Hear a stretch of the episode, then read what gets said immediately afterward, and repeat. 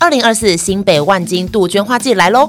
本次花季在新北万里马宿溪畔盛大展开，由新东方花艺美学大师林宗勇老师担任总顾问，利用花农培育杜鹃的温室为发想，呼应主题“青农返乡”寓意。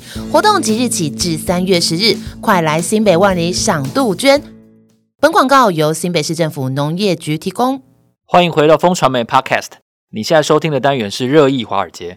这是一个国际财经的快速胶囊，每个礼拜四带你了解这一周《华尔街日报》的要点新闻，帮你迅速补充营养，看懂世界财经大小事。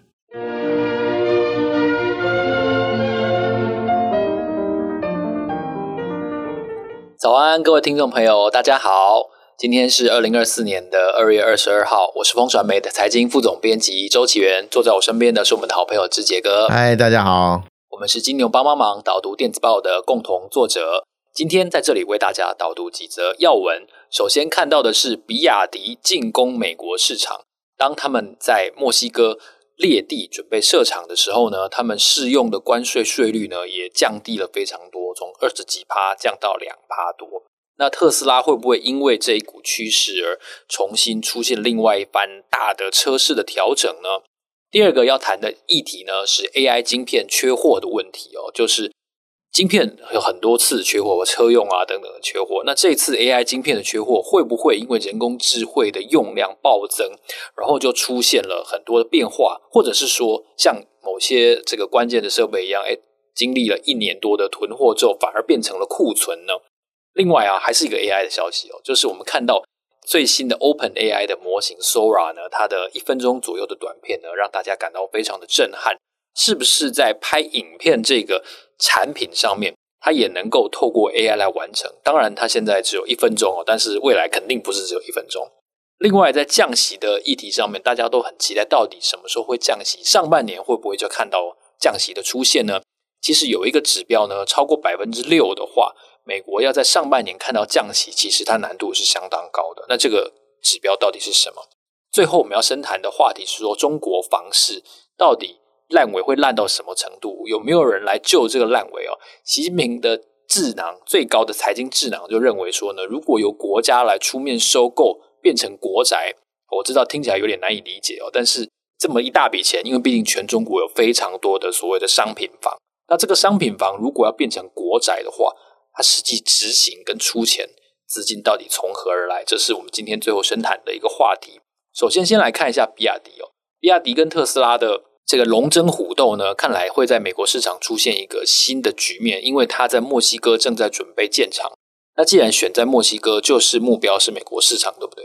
对啊，一定的啊，因为他们有关税协议嘛。哦，这个美国、加拿大跟墨西哥，其实它本身前身 NAFTA 之前就有这个关税协议，后来。又这个更新过了嘛，所以说他们三国间的这个关税是非常非常低的，所以你看我们的这个电脑厂全部也跑到墨西哥去哦。其实主攻是什么？就是美加国内市场，因为这个关税非常优惠，就近，没错。然后这个运费也很便宜啊。那大家知道，墨西哥几个边境的城市其实都是为了这些成立的，比如提瓦纳啊，其实跟 San Diego 非常非常近，还有 Houston。这些临近这个墨西哥的城市，其实呢，往来通勤人非常多啦。那我不知道大家记不记得看到这个新闻，就说比亚迪哦，可能要到墨西哥设厂，然后可能呢以后要进攻海外市场。如果大家记忆犹新的话，上个月底这个马斯克才说，如果没有贸易壁垒的话，中国电动车呢将摧毁大部分的对手。他这个。话呢，才这个才这个亮出来哦。不过这个情况呢，二月就改变了。那这次呢，是华尔街日报算是独家吧。然后他说，这个比亚迪真的已经在列地了，然后已经在墨墨西哥列地了，准备呢在墨西哥设厂，然后目标呢就剑指这个美国境内市场。哇，这个就是 Tesla 跟比亚迪从中国以外地方要开始这 head on head，就是正面对决了啊。那当然，如果说这个比亚迪哦拿掉这个贸易，或是特斯拉拿掉贸易的这个保护，正面对决的话会怎么样？那现在目前比亚迪从中国制的车，然后运到美国的话，大概关税会缴大概二十七点五 percent 哦，其实蛮高的关税。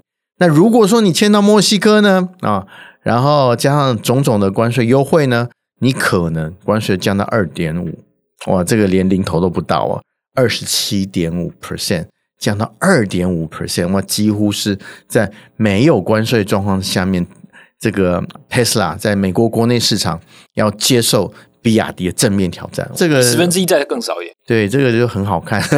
这个可是啊、呃，主要是提醒，因为台湾很多特斯拉的这个投资人嘛，哦，特斯拉必须还是要在售价，当然你生产力提高，你的售价压缩就有空间，然后怎么样在这个价格竞赛里面不要输这个比亚迪太多。那大家知道，比亚迪其实它在价格上优势很强嘛，特别是它的电池哦，自己其实一条龙生产，垂直整合能力非常强。那如果说真的如啊，《华尔街日报》的这个报道所指出，我相信不出三年，比亚迪呢可能然后就会在这个美国本土跟特斯拉对决。那当然是在没有政治干扰的状况下面哦。我们不知道今年的十一月之后呢，美国会选出新总统，新总统会出什么招哈？但比亚迪杀到门前的时候，看美国政府呢，白宫会不会啊？因为这个呃敌人太强大了，然后又出一些。这个把关税壁垒对又拿出来，这个大刀又拿出来，可能到时候我们就知道三年之后的状况会是怎么样了。那但是 AI 晶片的缺货改善，这个我觉得有点难以理解哦。有这么快的话，先不考虑产量马上跟上的问题，我觉得会不会是一个误传啊？就是因为因为需求真的增加很多啊。那如果说需求一年内就能改善？对，主要是为什么会有这消息出来呢？主要是《华尔街日报》最近啊，在戏谷举行一个 CIO 的这个论坛啊，他们每一年在年初的时候都会邀请美国重要的 CIO，也就是资讯长啊，然后齐聚呢《华尔街日报》的现场，然后让大家分享一下，哎，未来的科技趋势啊，他们关心什么？是，那当然 AI 是最重要的议题嘛。那 AI 的议题呢？大家知道，这个奥特曼在这个之前啊，两周前才讲说他要花七兆的美金，他要募资啊，募资七兆的美金，然后改变啊全球半导体的状况，其实就是因 AI 晶片大缺货状况嘛。那在华尔街日报 CIO 会议上呢，就有这个呃 CEO 说，嗯，以他的目前的评估来看，也许一年之后。AI 晶片就不会像现在这么紧俏了，就股价就会跌了。对，说这个这个人是叫 Andrew Ng，他其实是戏骨重要的 AI 的，他自己有一个 AI fund 啊，他做这个呃风险投资，也是我们的创投，其实在戏骨非常有名。那他更有名的身份是奥特曼的老师哦啊，Stanford 的老师。所以说呢，他跟这个。啊，全球 AI 其实有非常好的连接。那从他的嘴里面说，一年之后 AI 晶片的供应可能就不会像现在这么紧俏。至于有多少改善，他当然不能把打包票了哈。那可是呢，大家都知道，最近 AI 在资本市场，不管是美国啊，或是台湾，都非常的活跃。啊对啊，台湾也出了非常多的这个飙涨股，不要说它是妖股啦，人家是有基本面的啦。哦，譬如说像世星啊，啊、哦，世星以去年来讲，它其实股价涨了三点一六倍啊，现现在这个四千块还是不停歇啊，不知道它会涨到什么立立台，对，什么地步？创意啊，也是啊，哦，类似的股票，然后就不用讲系统商伟创啊，然后广达呀，其实这都有两倍以上的股价涨幅嘛，连这个譬如说一些周边的啊，机壳厂，其实涨幅也非常多。那台湾受 AI 受惠的科技股其实蛮多的。那我相信这个 AI 晶片缺货与否的问题，一定是台湾的听众一定非常关心。那大家其实今这个礼拜呢，最重要的大戏呢，就是 NVIDIA 要公布财报了。各位在听，大概大家听到的同时，可能他刚出来啊，啊，可能他已经公告财报了。我们大家都其实对他乐观看待了哈，可是不知道。最后财报出来会不会如大家的预期啦？如果如果这个有风吹草动，像美超微一样，哇，一一下跌了个十二 percent 呢，哇，那个也是很痛啊！哈，所以其实大家都是好公司，可是资本市场就不一样，期待太高的时候，价格太高就不一定是好股票，所以好公司不一定就是一定是好股票。大家有 AI 的投资人，就是一定要这个注密切注意本周的新闻啊。那 AI 这个话题，其实我们今天也还选了另外一则，就是如果你有看到这个 Sora 这个模型的话，其实我觉得它它的震撼不亚于 ChatGPT，因为我们都知道拍影片是很麻烦的一件事情啊。但如果说能够从 Sora 这个新的方法去解决它的话，那整个生成影片就不是问题了。对，ChatGPT 应该是诶前年的第四季开始出来的文字的力量是，对。对那时候大家就预言哇，有一天一定会这个影像或者啊影片 video 这个素材一定会跟上哦，果然是跟上了。那上个礼拜呢，就是 Altman 又是 OpenAI 的执行长，他就宣布了他们的新技术 Sora，这个啊，只要你讲几句话，你就可以就可以帮你生成一个电影级的短片哦，电影级的短片。各位，如果说大家看过那个短片的话。其实蛮厉害的，可以去网络上查一下。对，譬如说，你可以输入，譬如说一个，你可以自己幻想哦，譬如说一个海上自行车啊，大家彼此来比赛啊，然后各种动物啊就在上面骑，然后变成海面呢变成一个运动场，然后你还可以告诉他他的镜头镜位要怎么做，那你还可以告诉他哦，我要用无人机的视角。他就拍一个非常棒的这个影片给你，虽然它不是现实，那你也可以是现实的哦。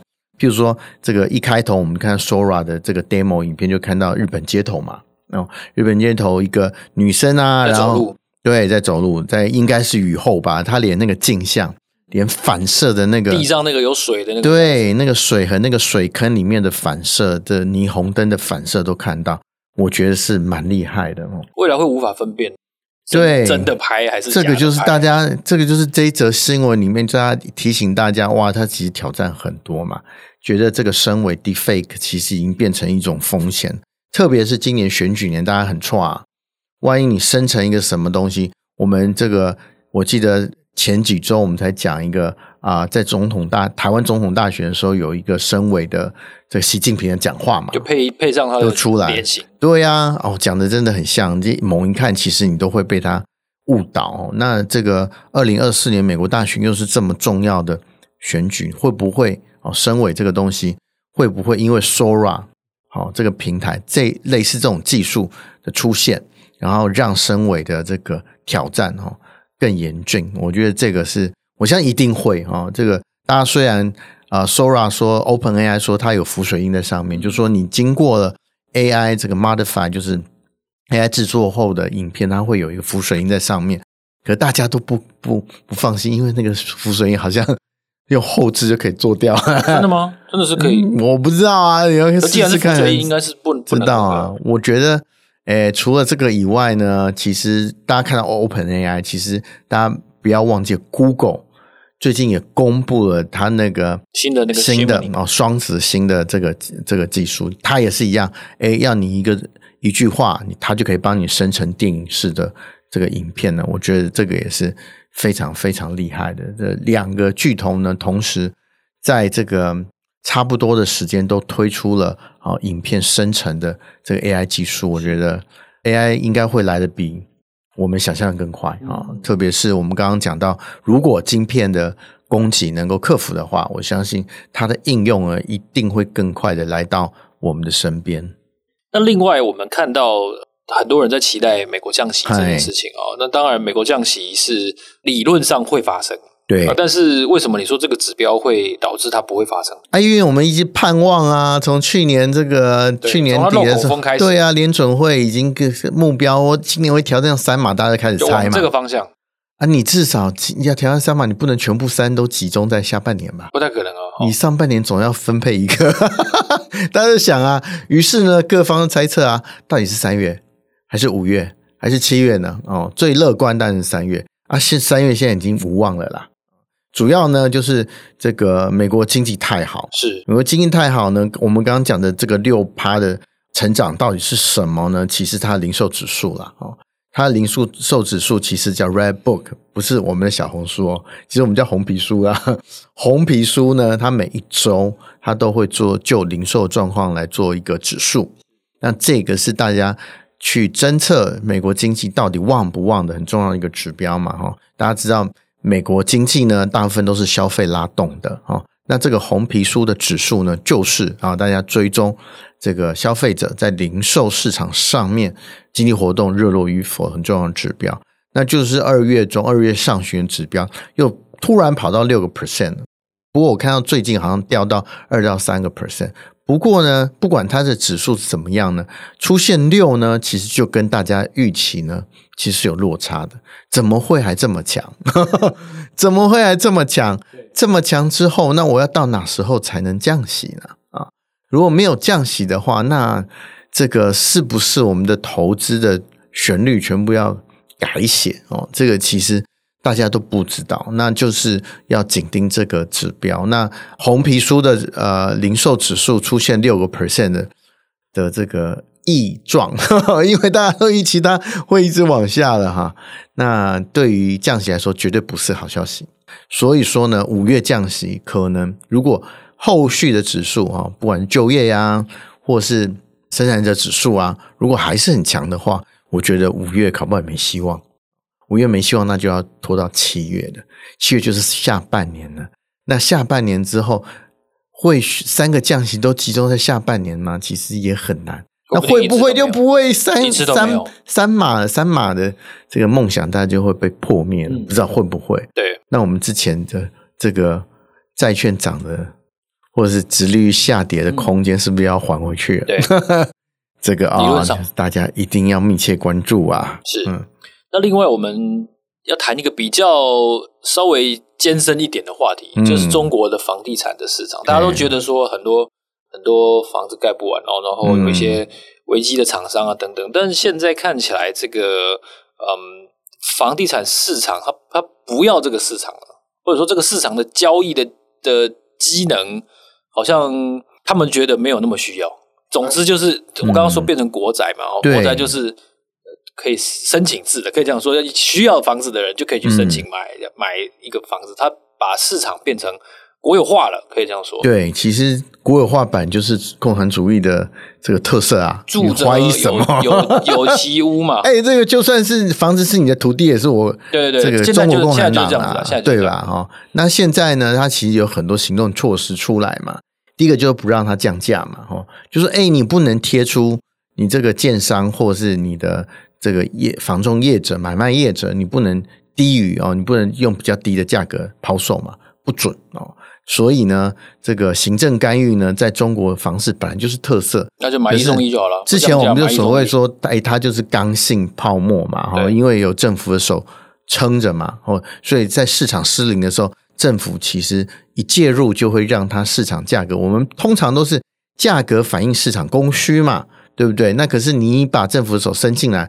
你就失去了供需调整的弹性机制嘛？就价格是，看不见的手就不见了嘛？你用政府的这这么大一只手进来，所以就没有办法让市场机能发挥嘛？哎，这次中国一不做二不休，嗯，干脆这个你市场没有价格不好对吧？那我北京啊中南海出钱好了，全部把你们的烂尾楼买下来啦。那他也不是全部要买下来，他。主要呢，他其实要解决他的社会问题，因为呢，他们现在他们跟我们一样有社宅嘛，他也想要做国宅嘛。我们以前叫国宅嘛，现在叫社宅嘛，这是一样的东西。对，他希望呢，哎，他们中国政府也曾经想要透过公警的手法，对，也就是增加社宅或是国宅，让这个房价能够下来嘛。那他们这个目标呢，执行的进度比我们还烂呐、啊。他现在执行只有五个 percent 而已，也就是说。所有的国宅或公宅或社宅，占所有的公呃住房供给大概只有五个 percent。为什么盖这么慢呢？就很慢啊，就不知道为什么啊啊！可是呢，现在烂尾楼这么多，其实有现成的房子在嘛啊、嗯？那他们也希望把国家能够供应住房的比例能够拉起来哦，希望能够拉到三十个 percent，就透过买这些烂尾楼把。这个国家供给住房的比例能够拉到三十个 percent，就是一竿的概念。啊，这个要钱的哦，这个要很多钱呢。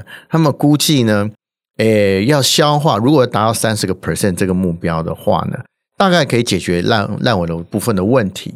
可是呢，就要付出相对的成本，相对的成本呢，大概一年呢、啊，一年呢、啊，大概带两兆到三兆人民币左右的资金啊，所以这个是不少的钱呢啊，这个不少的钱呢，怎么来？五年的话，五年的话就要十兆资金啊，哦，一点四兆的美元啊，哦，十兆人民币啊，到底怎么来啊？这个其实是一个很头痛的问题啊，而且各地的状况都不一样。我在想，我是习近平，我要怎么执行这个？哦，就价格不一样嘛，哦，对啊，标标准，你怎么去认定它的价格呢？这是一个。第二个呢，会不会像我们台湾一样，社宅社宅都是在偏僻鸟不生蛋的地方？嗯、对，那到底有没有人住？你买了之后没有人住怎么办？这些都是。那这个送给人家，哎，这个。大包袱在谁的身上呢？就是现在啊，习近平第三任的重要的财经国师啊，何立峰这个国务院的副总理哈，何立峰负责。那何立峰，我相信我是他的话，我一定是头很大了，就专门对付这件事。就是说，哎，习近平只要讲一下，好，那我们变国宅可不可以？哎，感觉好像对啊，这土地也是我们这个中国政府的嘛，也是共产党的嘛，那那就是把建物买下来啊。啊，建物买下来，然后我们又有社宅的目标，然后我们又可以这个供应我们社宅需求，然后又可以解决烂尾的问题。对，为什么不做呢？听起来很理想。嗯，听起来很理想。但问题是你要怎么去执行？哦，你要去这个注资给恒大嘛？你怎么知道恒大还有哪里漏油的地方？是，它漏油的地方你都不清楚啊。这个中国政府、北京政府都不清楚，那一般老百姓更不清楚啊。市场不清楚状况就是。价格一直往下掉嘛，那现在有白名单出来了，哎，就是哎，我可以信赖的建商啊，这些在白名单上建商，就保证你不倒嘛。我相信，如果我是何立峰的话，我要做真的要转国宅的或社宅的计划的话，我第一个一定从白名单下手啊，白名单先把价格稳住，先透过收购白名单下面的房地产，然后把这个价格稳住，然后把这个。呃，真的烂尾楼切开，让好的能够进入市场，那坏的呢能够隔绝。我觉得这个才比较有机会让中国这么沉重的房地产的问题能够透露一出解决的曙光啦。不过，我觉得这个重点还是我们刚刚讲的，就是说它的这个黑洞到底多少不透明，连债务藏在哪里都不知道。因为其实房不是问题啊。房上面的债务才是问题啊！那债务又有没有像二零零八年这金融风暴也衍生出来，互相持有的？对，更多的债务，这个不知道哦。所以说，重点就是你把烂尾割开，然后把好的留下来，让好的能够进入市场机制，或是能够反映它的供需价格。我觉得这个才会有一些氧气进来了。有氧气进来，我觉得政府来进来收购才有意义啦。否则，你在这个市场非常混沌的时候，就贸然收购，我觉得这个火箭呢会继续漏油啦。是，只是你你现在补油进去哦，火箭就会把你漏光啊，会会把你烧光啊，是没有什么用的。所以我觉得清理战场还是第一步，战场清理好了，你才知道哦哪些有救，然后把它补一点钱，给他一点补药，帮他熬一点中药 给他吃，这样他才会。滋补强身，这样子中国房市才比较可能露出这个复苏的曙光。是，感谢大家的收听。你现在收听的是热议华尔街。下个礼拜四早上八点，我们会在这里继续为大家导读要闻。如果你想要知道更多最新消息，欢迎你透过节目资讯栏当中的连结订阅我们发送的免费电子报。每周会有三封，为你快速掌握国际财经大事。让我们下周见，谢谢，拜拜，拜拜。